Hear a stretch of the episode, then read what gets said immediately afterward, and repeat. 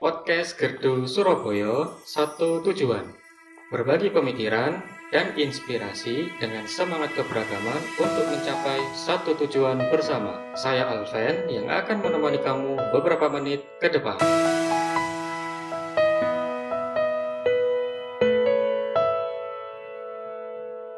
Selamat datang Pak Simon di Podcast Gerdu Surabaya. Uh, teman-teman, saya perkenalkan terlebih dahulu, Pak Simon ini merupakan salah seorang sahabat Gus Dur. Beliau juga merupakan senior, sesepuh, maupun penasehat bagi teman-teman penggerak di Gerdu Surabaya. Aktivitas Pak Simon selama ini, beliau adalah pelayan umat di G K I, Gereja Kristen Indonesia. Tapi beberapa waktu yang lalu, Pak Simon telah emeritus.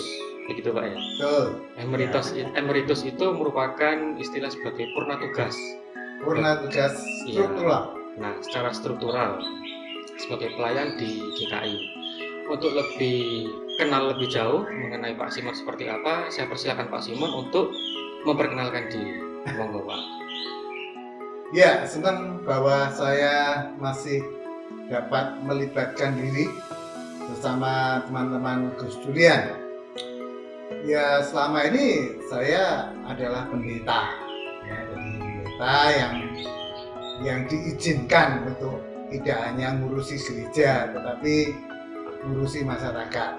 Ya, jadi saya berbahagia bahwa saya bisa mengenal banyak hal, termasuk banyak kelompok dan khususnya dengan teman-teman Gus Julian. Saya kira itu. Ya, terima kasih Pak. Jadi bincang-bincang kali ini uh, kita akan membahas mengenai nilai pertama, yaitu nilai ketauhidan yang merupakan salah satu dari sembilan nilai Gus Dur, gitu Pak. Nah, untuk yang pertama itu, ketauhidan menurut Pak Simon itu seperti apa Pak? Atau ketuhanan, gitu menurut Pak Simon? Ya, kalau saya karena pendeta, jadi urusannya seringkali adalah teologi, dan teologi itu katanya konon karena kata itu dari theos dan logos, jadi ilmu tentang Allah, gitu kan.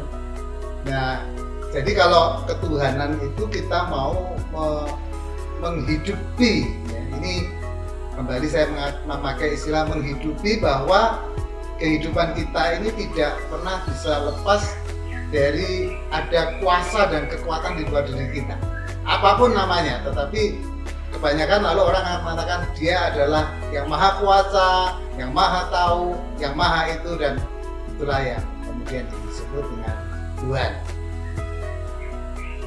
Iya. Terus kemudian Pak, mengenai religiositas itu sendiri. Religiositas kan memang selalu atau seharusnya berbanding lurus. Apakah religiositas itu memang selalu atau seharusnya berbanding lurus dengan spiritualitas? Nah, kira-kira bagaimana menurut Pak Simon? Ya, ini ini ini lebih bermain istilah. Iya, antara religiositas ya dan spiritualitas. Jadi ada orang yang lebih suka memakai kata spiritualitas. Jadi tapi seringkali lalu spiritualitas itu dipersempit seperti kerohanian. Padahal kata spiritualitas itu kan bukan hanya rohani yang kemudian e, dibandingkan atau dilawankan dengan jasmani. Tapi e, spiritualitas itu lebih pada spirit. Spirit itu kan roh yang apa ya? Semangat, ya, bahkan semangat. Jadi ada, kalau orang punya spiritualitas berarti semangat yang memberikan, mendorong, dan mendukung kehidupan ini, spiritualitas. Tapi lalu punya kaitan dengan yang maha itu. Sementara saya setuju dengan Romo Mangun.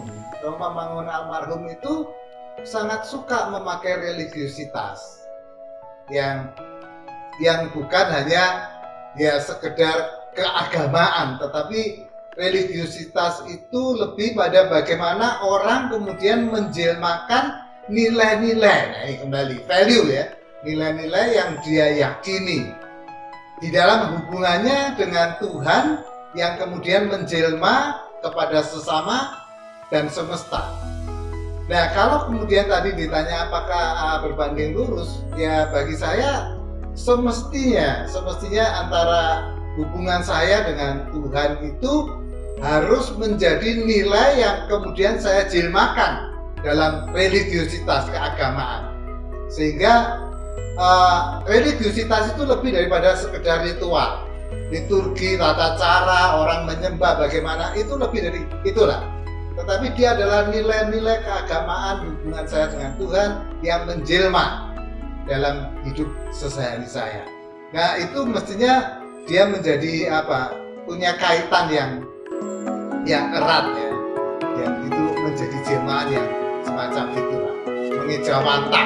Jadi uh, spiritualitas itu mengejawantah dalam religiusitasnya.